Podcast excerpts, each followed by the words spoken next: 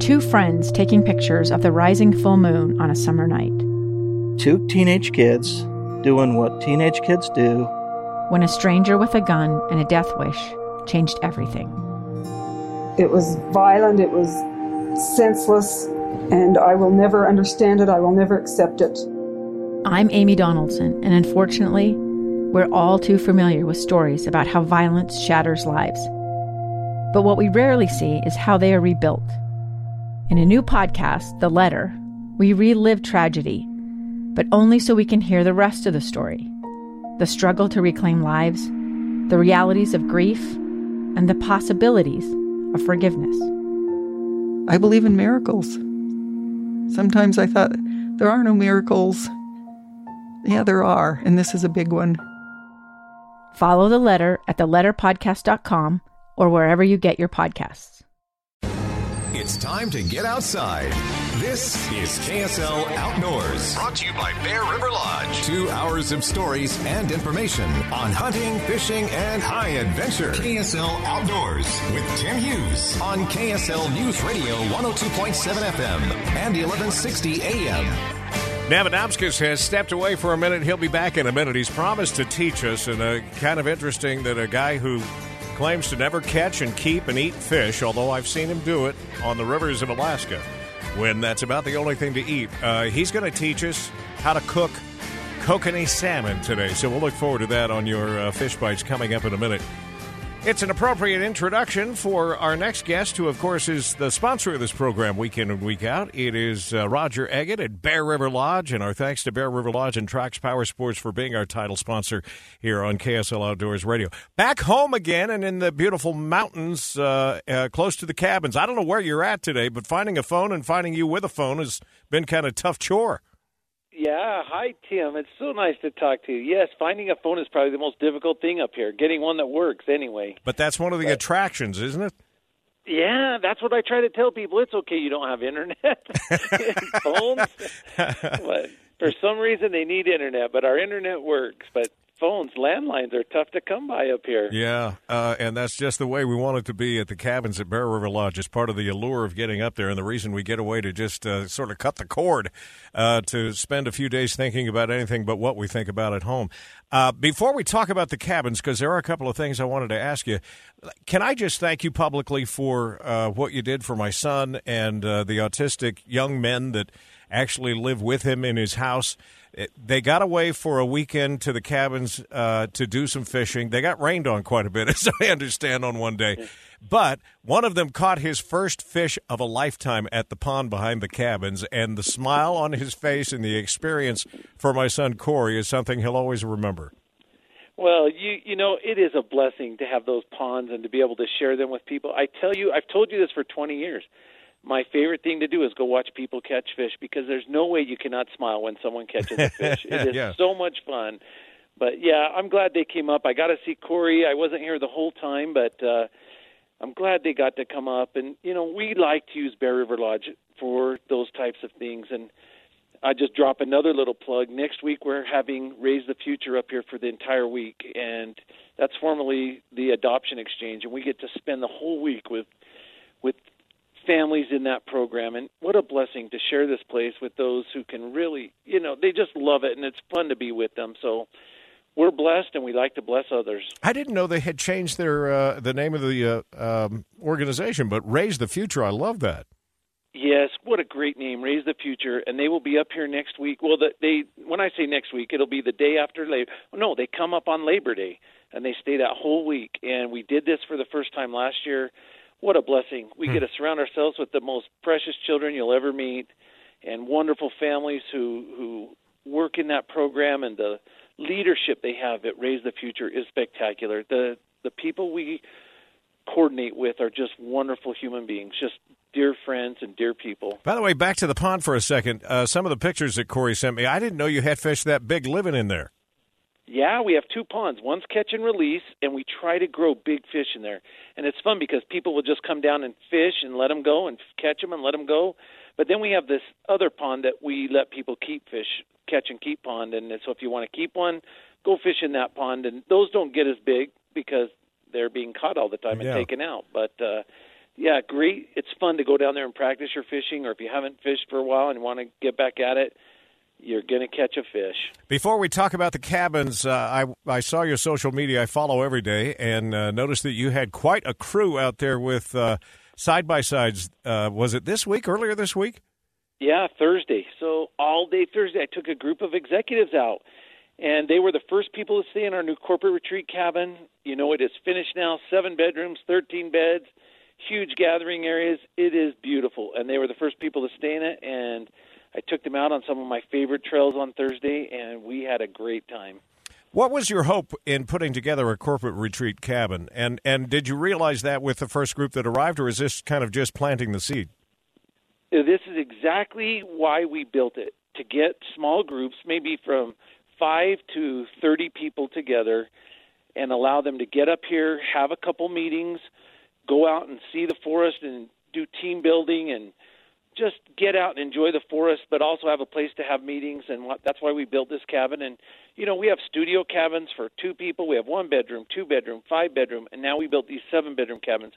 We have a total of 19 cabins up here, so we can sleep a couple hundred people per night. But to get them together in this corporate retreat cabin is just awesome. And they got out, and it was fun to show them the forest and you know, and I, I believe it helped their business. It built their teams. They bonded. They had fun. They were outside the office. And then last night they had meetings, and they must have sat in their meetings a long time because they asked me, "We need cushion for those hard new chairs you bought." that is funny, and you you know it, it's true though. No matter how good of a relationship you think you have with coworkers or with your uh, management team in any business, there is just a little different aspect and different conversations that are had when everybody lets their hair down and relaxes a little bit outside the office. Yeah, you can build teams and or use it for appreciation. You know, my own staff came to me this week and said, "When are we doing our staff appreciation ride?" And, and you know, and it hit me hard that sometimes I think they're just here and it's work for them, but you know, they want to get out and do an appreciation ride. And so we've scheduled a staff appreciation ride. We invite them all to come stay in the cabin, and we're going to go do the same thing with our staff. So it, it is important to do those team building exercises and activities, and that's why we built the cabin. And just so you know, family reunion cabin is seven bedrooms and it's right coming right behind it. I took a reservation for it this week. Uh oh. And I think I I mentioned it to you. I got to hurry and get it done because I took a reservation.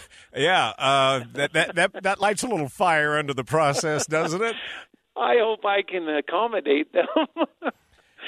but it'll be fine. We'll get it done. So it's beautiful. It's for family reunion. So if you want a family reunion cabin, call us. We'll hook you up. Uh, here's the great thing: seven bedrooms is enough room. And by the way, there's there's more than one bed in most of those rooms. I think, aren't there? Right, total of thirteen beds in yeah. each cabin. Yes, so, so uh, there are enough, there's enough space that uh, even if your family isn't you know cozy with each other all the time, you've got some room to separate, but have some common gathering areas, which makes it fun. You want to talk for a minute about uh, the challenges that you're having that I know every other business is having right now with just hiring. Did I see you had to take burgers off the grill this week for at least a day or two? Uh, Tim, today the grill is closed, and you know we're recording on Friday. Right. Hopefully, we'll get it back open tomorrow for the weekend. But we closed it Thursday and Friday. We are struggling getting people to work. You know, and we I understand we're 30 miles from Evanston, so it's difficult. We have to our hiring pool is Evanston, and they have to commute out 30 miles. But uh, there are significant challenges in the labor force right now, and I we can't be the only people experiencing it because as soon as I tell people, they say uh, we're hearing that all over. But man, if anyone wants to come run a restaurant, give me a call. Truly, I'm being totally serious. We'll help you relocate to Evanston. Come run the grill. Actually, if uh, if I consider retirement, could I have one of the lower level cabin rooms and all the burgers I can eat if I work the grill during the day? We can negotiate. Maybe the ten. that's a solid no. I just heard that's a solid no. Um, no, but in, we'll work it out. In all seriousness, this is something that not just you, but uh, all businesses are dealing with right now, and it's it's complicated because you have people that want to come and have the experiences that we talk about every week, and yet. Uh, it, through all of your best efforts and all the things you can do as a as a business owner, offering great pay and benefits, you, you just can't get people to do it. Yeah, I don't understand it. It's the first time in 25 years since I've owned the lodge that we, I've struggled this hard and wages are where wages are. We're paying we're paying wages that are double what we paid last year. Yeah. Not, that's not making up any numbers. We're double what we paid last year. and that's in one year and we still can't attract people. So I don't know. I honestly don't know how yeah. to solve that problem. It is an interesting time for all of us, I think, and uh, with what's going on on the markets right now, with the Fed chair's comments this week about inflation and maybe some of those wage increases actually fueling some of that inflation. It's uh, it's a vicious cycle that we're all trying to figure out. Anyway, on to better topics here. Uh, one of my favorite times of the year to be at the cabins at Bear River Lodge is right around the corner here. Fall, hopefully, as these temperatures start to moderate a little bit. Yeah, it's the nicest time to be out here. The temperatures are wonderful, the colors are beautiful, the animals are moving around, and we just ran a promotion. I didn't mention this to you, but any machine you rent right now, come up, enjoy the fall colors. We'll give you a second machine or a second day half off. You have to reserve it by August 31st. You have to use it in September, October, November. But come up, enjoy the fall colors, get half off your second day or your second machine. So it's a that, that'll help people with the inflation issues. Yeah, yeah, it definitely will. Let me just throw this out there, too. Uh, we talk a lot about going up for the weekend, but don't forget also about cabin ownership. And the best way to find out if it's a good fit for you and your family and how much you're going to love it is to go up there for one or two nights and uh, just consider the possibilities about having a deedable share of that cabin to pass along to uh, your kids and their kids uh, for time and all eternity. It's a great thing. And you can find out more about it by getting a hold of Roger or just go to bearriverlodge.com. Trax Power Sports is also another one. Where do they find that online? Trax, T R A X, powersports.com. But come see us, come play. Hopefully, we get a way to do that. But it is football season, you know. My weekends get kind of busy from here on out. Yeah, me, me too. I'm watching. All right, sir. Uh, Roger Egg at Bear River Lodge, among the best of the best uh, human beings out there. Thank you, sir. All right, take care. Have a great week. You too. We'll uh, take another break. Come back in just a minute. Stay with us.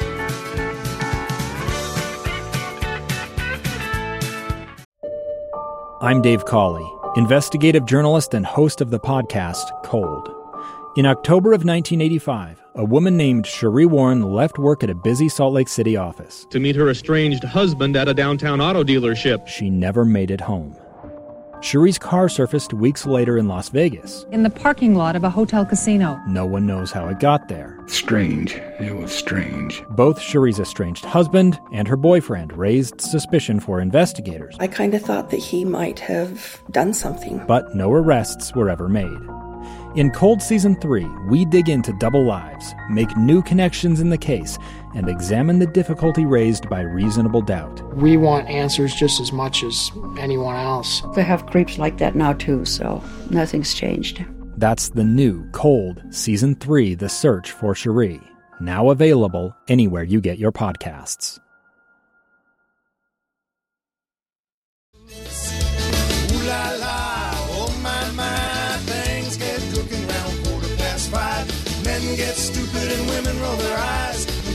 Tammy does a shimmy at the fish fry. Time for a little fish bites here before we get to hour number two, and we will be talking more fishing after the top of the hour because Randy Oplinger is uh, set to join me. This is a rare occasion, ladies and gentlemen, where uh, a guy who claims to never keep fish and eat them is actually going to tell you how to cook them today, Navi. Yeah. And by the way, everything I claim is real. I don't make up anything. um, but you did play the right music, the fish fry, because I am going to teach you how to catch a and eat a fish on this particular episode. And right. the reason why I'm doing it, I'll explain. Okay, first off, I'm talking kokanee today. Oh. Now, uh, it turns out that I didn't really understand, but there's a lot of Utah people who are not familiar with kokanee, what they offer, and how to catch them. First off, you need to know that these fish have been introduced to Utah and they're thriving and we introduced them for a lot of reasons, including the fact that they do not impact our trout fisheries, but they live in the trout fisheries. So they live at a different a water column, and they don't eat the same food that our trout eat. So they don't hurt our fisheries. In fact, they impact them in a positive way. And the reason why is kokanee, all their refuse, when they die, they only live to be four years old when they die, all of their carcasses and eggs goes back into the river and provides plenty of protein and forage for our balance of the fishery. But what I've learned is that people can't identify them and they don't know how to catch them. So let me tell you, start to target them. And the reason why I did that today is because you can't fish for them after September 10. So the 10th of September, you can't have any kokanee in your possession. And the reason why is the fish are starting to transition into the spot. Now, you don't want to eat them when they're spawning anyway because they turn, people say red, but the actual color is salmon, okay?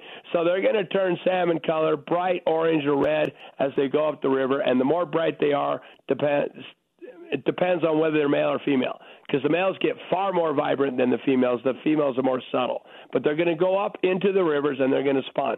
A lot of that roe comes back into the water and is consumed by the other trout, but eventually their whole carcass is going to be consumed.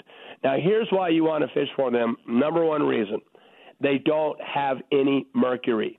There's only three fish in the world that doesn't contain mercury. For whatever reason, their flesh doesn't absorb it, and that is salmon, mackerel, and sardines. So eat all those fish you want because our fish worldwide have been inundated with mercury, and none worse than Utah. Utah, Idaho, Colorado, Wyoming have the worst and the highest mercury in the whole nation. So you really can't eat our fish, even though people do. You need to understand it's very dangerous. Now, how to catch how to catch these cokes? Okay, first off, they're right now, if you were talking to me today, they're about 20 feet. Between 20 and 26 feet is where I'd find them in most of our fisheries. Now, we have them everywhere. The state of Utah's put them in East Canyon, they put them in, you know, Strawberry, uh, Jordanelle. You pick your fishery, and most likely, if it's cold water, it has these cokes. Now, what they are is sockeye salmon. Oncorhynchus clarkii, no, no, Oncorhynchus nerka, Connery said the cutthroat. Um, Oncorhynchus nerka. What's the difference between a sockeye salmon in the ocean and a kokanee salmon in Utah? Nothing. Genetically identical. The only thing that changes is their size. And their size their growth is based on the size of the water body and the forage available. That's why they get larger in the ocean than they do here. They're about 15 to 16 inches, but they fight really hard and they're really fun to catch and they're delicious and there's no mercury. In fact, if you had a side by side test between trout or salmon, you're going to like the salmon 100 out of 100. They're that good. And like I say, the trout hold mercury. Our trout if it has white meat, are are from the hatchery. If it's more pink, then they're more native. These guys are all native, and what gives them that color of their flesh is what they eat, and what they eat is krill, which is um, small um, plankton. You know, it's basically protein. Um, and it's in the water, and that's what they eat. So they go, why do they bite my fly or my lure? Because they get angry. Okay, they don't like it. They agitate those fish, and they're going to snap at it. That's why you want to fish with a bright color. I like pink and I like chartreuse, but they'll also take red or orange. They'll even take silver if it's busy. You know, a, a big old panther martin or a um, I know, blue fox will aggravate them enough they'll hit it. But really, you want something pink. That's their best color, and you get it in their water column. I know a lot of guys troll for them. That's great. Um, I fish one with a fly, and you just keep it fast, and in the water column, you're going to catch them hand over fist. Remember, you can only keep four. Okay, so take those four home, catch as many as you want, but just keep four. All right? Now, how to make them. These are delicious. First thing you do, if you're going to fillet them, don't pull the skin off. You need that skin. Put them up, put that down on the grill. Put some olive oil or butter. I think olive oil is a little better because it burns at a higher heat put them down, and then season the top of them any way you like. Okay, um, you can bake them, you can butterfly them. Um, it doesn't matter how you cook them, but what I like to do is I'll make a pate. So if you can only eat two, the other two make pate. And what is it? You just slide them off the bone once they've been cooked well, baked, or even on the grill, and then you just mix in some. Um, well, they they call aioli sauce, which is basically mayonnaise. Yeah. And then you put in some dill and some. I I use a whole bunch of relish, and then you also put um, chives and what we call green onions here. I call them scallions, and then mix them up. And and then on the top you season them with dill and cucumbers, and they're better on crackers. So you take that, put it on the cracker, put a cucumber, put some dill on it, and it's magnifique.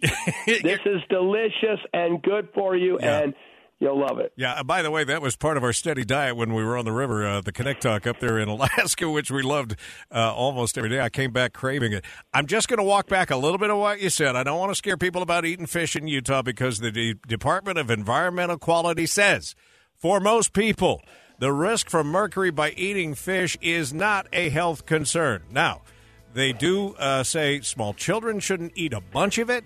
Pregnant women should also be careful eating a bunch of it every day.